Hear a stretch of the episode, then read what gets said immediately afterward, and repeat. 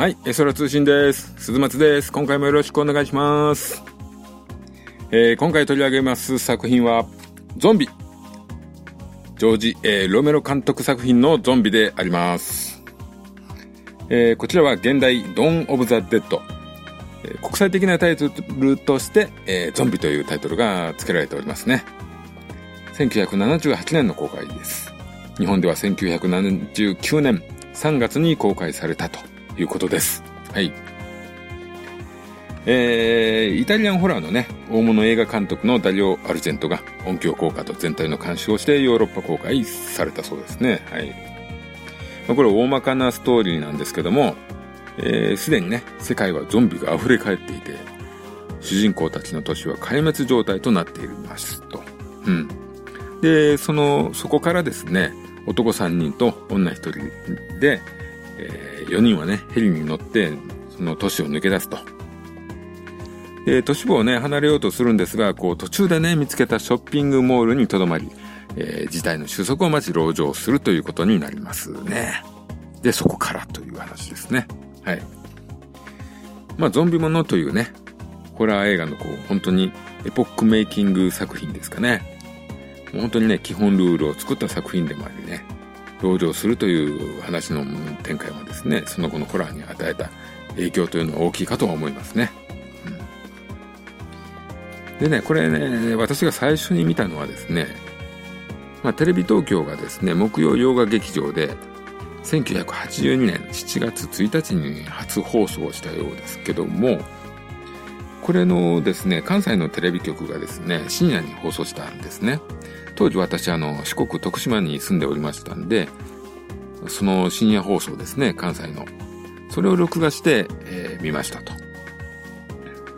まあ、当時はですね、本当にこう、衝撃をね、ものすごい衝撃を受けましたね。で、ドハマりしました。うんまずあの、いわゆるロメロゾンビというですね、ゾンビのルールですね。まあ、ゆっくり歩くと。で、噛まれたら感染すると。で、頭部の破壊で倒す。まあ、それまでのですね、モンスター的なことで言うとですね、吸血鬼物であったりとか、狼男とかね。まあ、そういうのに続く本当に新しいモンスターの誕生というか、登場でしたね。うん。あのね、無気力な感じっていうのはね、それ今までなかったことですから、もう本当に衝撃でした。まあそれにね、伴いこう、登場人物がね、ゾンビ化していく悲しさであったり、またそれをね、殺さなくてはいけない悲しさとかもね、ありましたよね。うん。で、またね、それと、そういうゾンビがいることによって、もう一つね、面白い図式ができるのが、あの、それに対してこう、ミリタリーなかっこよさがね、作品の中に登場しますよね。まあ、ゾンビに対してこう、通常の武器が通用するじゃないですか。普通の銃とかですね。はい。で、とどめがですね、ヘッドショット。まあ、これはやっぱりね、強力な、こう、発想というか。でね、まあ、普通の銃なんで、もちろんね、狼男みたいにね、銀の弾丸なんていうのは必要ないわけですね。で、しかもこうね、囲まれたりしなければ簡単に倒せるとね。で、そしてこう、間を走り抜けたりすることもできちゃうと。まあ、普通に戦うことができるんですよね、一般人でも。この辺がね、やっぱりちょっと面白かったですよね。そしてね、あの、自分にとってこう、こういう、まあ、この作品の強いね、部分でもあるんですけども、こう、自分にとって本当に大きな意味があったことはですね、もう、理由なんてね、どうでもいいというか、こうなってしまった原因なんてどうでもいいというか、で、しかも結末はですね、こう全部解決しなくてもいいというね、うん。そういうところがですね、自分にとってはですね、とても大きかったですね。まあ、このあのテレビ版っていうのはですね、こう、惑星イオスのどうのこうのっていうのをね、日本語版をこう付け足されてしまってるんですけども、本来この映画はね、もうそのシーンがないわけですから、アメリカ版とかね、イタリア版とか。なんでね、まあ、本来もうこの映画はもうゾンビだらけにもうすでになってしまっている。うそういう世の中になってしまっている。さあどうしますっていうね、映画ですよね。で、こう、最後もですね、世の中のゾンビがもう鎮圧されたわけではないんですよね。まあそうなってしまった理由なんて関係ないし、イラストも全てがね、解決したわけではないと。うん。まあつまりですね、映画っていうのはですね、こう登場人物の人生の一部分をこう切り取ったもので、まあ切り取ったもんですよというね、そういう考え方が俺の中にこう根付いたというか。まああの、普段ね、あまり映画を見ない人がですね、やたらこう、ハッピーエンド、ハッピーエンドとかね、言う人もたまにいるではないですか。まあね、自分にとってはですね、もうその考え自体がちょっとおかしいというかね、あんまりいいと思わないんですよ。うん。まあ仮にね、あの映画の登場人物が本当にその話の中でハッピーエンドと終わハッピーエンドで終わったとしてもですよ。そのままもしね、映画が続いたら、実はこの後5秒後にこう、通りを曲がり角を曲がった瞬間にこう、もらい事故で即死する可能性だってあるわけじゃないですか。人間なんて。ね。なんでね、この映画の中で全てがうまく解決して、主人公はね、もう最高の状態みたいな、そんなハッピーエンドとかじゃなくてね、映画の中でのもうキャラクターの成長とかね、まあ、そういう状況の時にする人間の行動とか考えとかね、思いとか、そういうものが重要だなっていうね、そういう考えが、このゾンビ映画とかで、僕の中にこうできたのかなと思いますね。はい。うん。まあ、きっかけですけどね。はい。あとね、もう結構多いじゃないですか。本当にこう、原因と明確な結末を欲しがる人って。えな、なんかそれがもう気になってね、なんか終わった気がしないとかね。うん。なんでこうなってるか納得いかないとかね、そういう人もやっぱりいっぱいいるじゃないですか。うん。まあそういう人がね、いるからね、あの冒頭に惑星イオスの爆発なんていうのを付け足されたんでしょうけども。ただね、あまあ、このゾンビ3部作の最初のあの、ナイト・オブ・ザ・リビング・デッドってそれっぽいセリフがあったんで、そこからまあ、引用したというか、持ってきたのかなと思いますけどね。まあ、あの、ニュースかなんかでね、そういうのが流れてましたね。あと結末なんですけども、まあ、同じね、ゾンビ映画でこう、ワールドウォー Z みたいないうのありましたね。あれってこう、明快なね、結末というか、ありましたよね。もう解決方法が見つかるみたいなね。うん。なんかああなってしまうとね、本当ブラピが世界を救うヒーロー映画になってね、あんまりゾンビらしくないっていう気がしましたよね。うん。なんで本来ゾンビものっていうのは、特にね、その辺がはっきりしないでも、いいジャンルかもしれないですよね。まあ、そこがまあ魅力ですかね。うん。確かにね、あの、ロメロゾンビの歩くスピードでね、世界がね、あんなになってしまうかどうかっていうのは、ね、疑問ですよね。うん。はい。なんであんまりこうね、そうなってしまってるって言ってくれた方が、まあ、すんなり見えたんですかね。うん。で、このね、ゾンビなんですけども、実は、あの、まあね、ファンは知ってますでしょうけど、バージョン違いがこう、すごくあるんですよ。複数存在してますね。まあ、大きく分けて有名なのは4つなんですけども、えー、ディレクターズカット版ですか。これはもう映画祭に出品するために、まあ、まあ急いでね、急いでロメロさんがね、あの、編集したというか、これがまあ、まず最初に作られたバージョンですかね。うん、で、米国劇場公開版。まあ、これはディレクターズカット版をさらに編集したと。まあ、ちょっとこう、そぎ落とした感じなんでしょうか。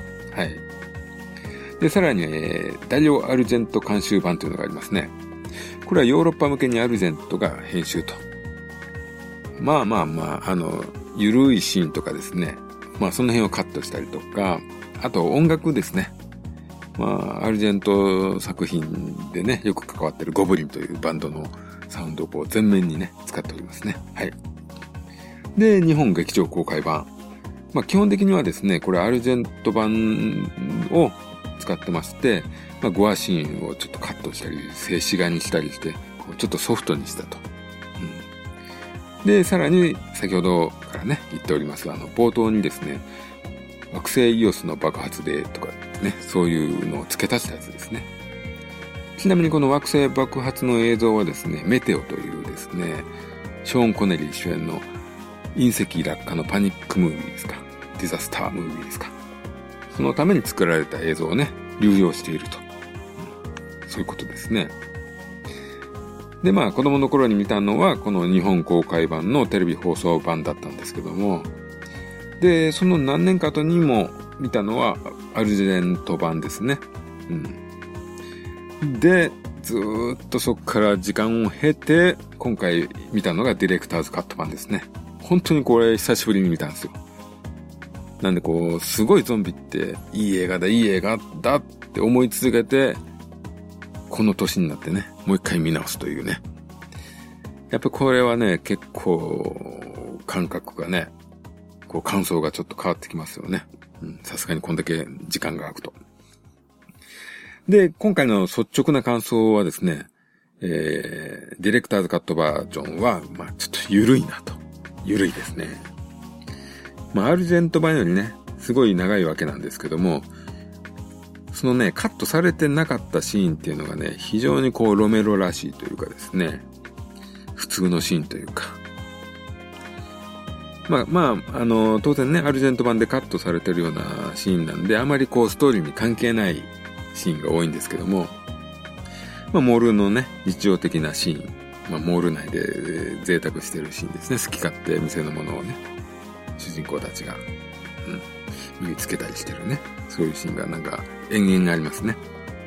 あと一時的にですね、関わる人、あの、冒頭の方で結構、モールにたどり着くまでね、そこまででも人と会ってたりして、そういうシーンが、えー、そのまま使われてますね。はい。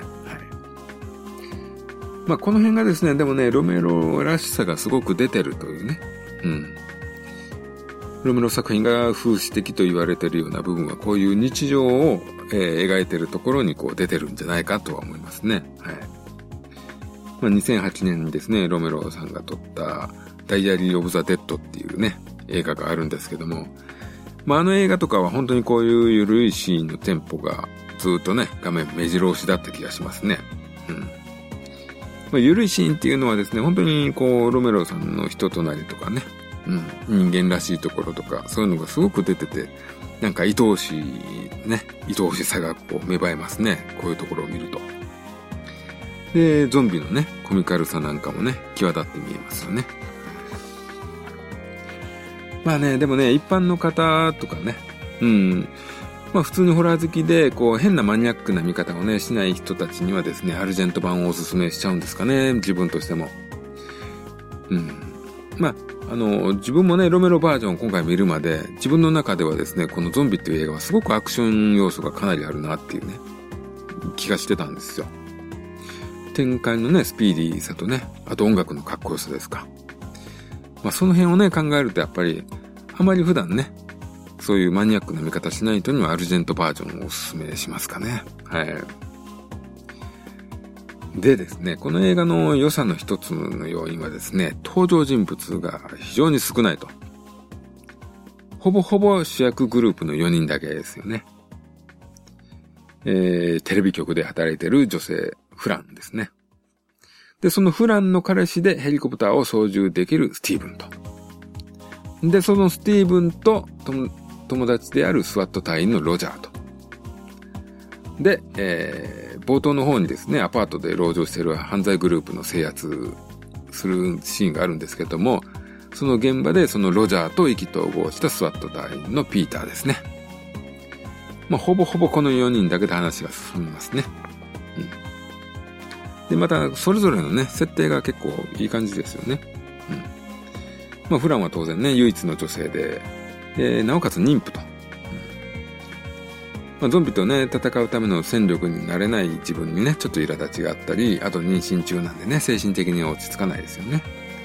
まあ、その辺のイライラがこう、画面内に出てますね。うん。で、まあ、彼氏にね、当たったりとかしますね。で、その彼氏スティーブンは、今一つね、こう、器用じゃないんですよね。戦いに不向きな人間ですよね。まあ、ただ、でも、ただ一人こう、ヘリを操縦できるというね。そういう設定ですね。このスティーブンはね、本当に運動音痴っぽいんですよね。もうね、走り方とかがね、ブサイクでね、えー、論文の淳の走りに近いものがあります。で、ロジャーですか。スワット隊員、ロジャー。もう彼はね、陽気でね、うん、小柄で体がキレッキレ。なかなかかっこいいですよね。うん。で、もう一人黒人の、えー、スワット隊員、ピーターですか。うん。で、彼は冷静で、まあ一番人間ができてると。もう言ってるね、言葉がね、やっぱりちょっと重みがありますよね。雰囲気があります。はい。まあ本当にね、これいいキャラクター分けができてると思いますよね。うん。でね、この中の一人がですね、もう最後にね、ゾンビになってしまうんですが、その人のね、ゾンビの演技がね、他にいっぱいいるゾンビよりね、数段上のですね、突出したゾンビ演技を披露してくれます。ほんとここはね、見どころです。素晴らしいですよ。うん。まあ、そうですね。久しぶりにね、今回本当に見た感想はですね、本当にね、あの、今の時代のホラーっていうかね、現代のホラー映画を見慣れている人からしたら、もう全く怖くない可能性がありますね、これ。うん。やっぱりね、ゾンビがね、青白いんですよ。本当にね、不自然な青白さなんですよ。うん。あとね、あの、モール内でね、やたらこう、まあ、話の上でね、あの、かく乱、ゾンビに音で気づかれないようにね、モールに音楽かけたりするんですけども、そういう音楽がね、変に陽気な音楽だったりとか、あとね、変わった変なゾンビがいますよね。坊さんのようなゾンビであったりとか、あとね、ロジャーから銃を奪ったゾンビがね、何回も出てくるんですよね。ああの時銃奪ったゾンビがまだいるみたいな。銃持って歩いてるんですよ。その、ゾンビをね、ある程度覚えちゃうんですよね。よくよく、よく何回も見かけるから。こういうのがね、なんかね、変に楽しいんですよ。うん、なんかね、本当にね、俺は最初に見た時は怖かったんですけどね。なんか本当時代が変わった気がしますね。もうこれぐらいでは全然こう、っていう時代になっちゃいましたね。うん。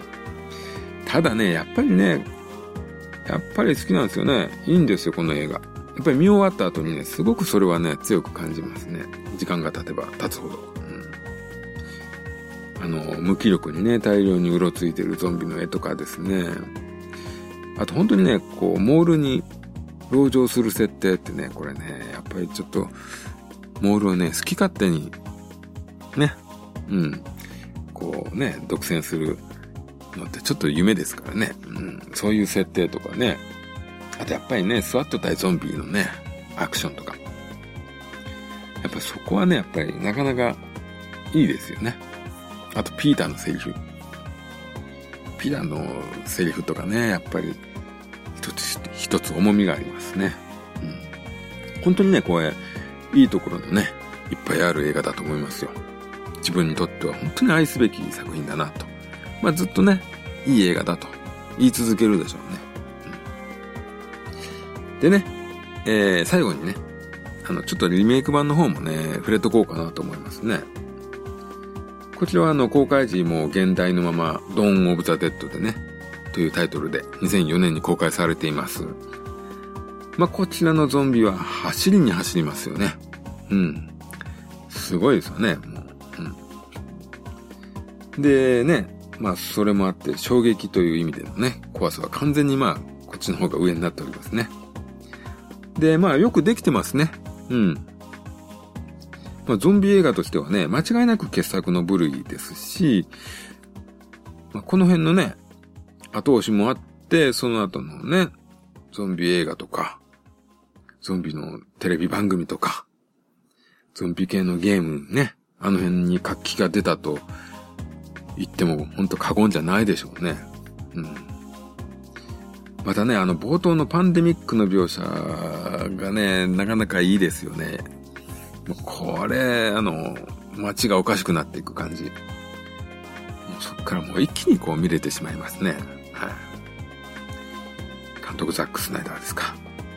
やるなって感じですね。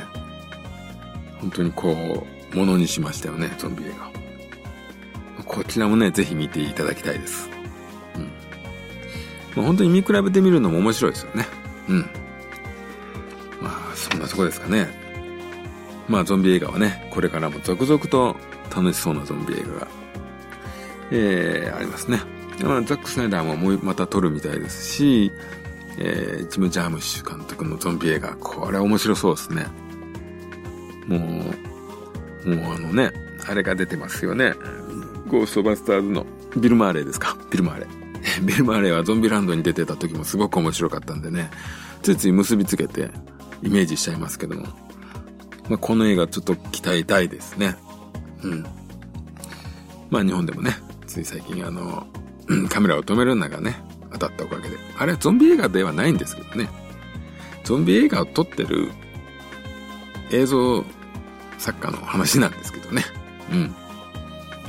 まあでもね、ええ、いろいろね、こういうゾンビ映画っていうのは本当に気になってね、さすがになかなか B 級に手を出す勇気はなかなかないんですけども、まあこういう映画はね、どんどん続いてほしいとこですね。はい。ということで今回は、ジョージ・ A・ ロメロ作品、ゾンビ。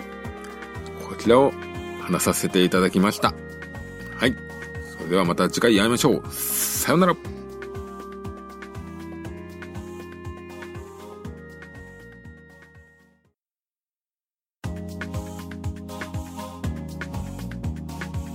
空通信ではお便りをお待ちしております。ツイッターハッシュタグエソラ通信。その他シーサーブログのコメント欄 G メールの方でもお待ちしております。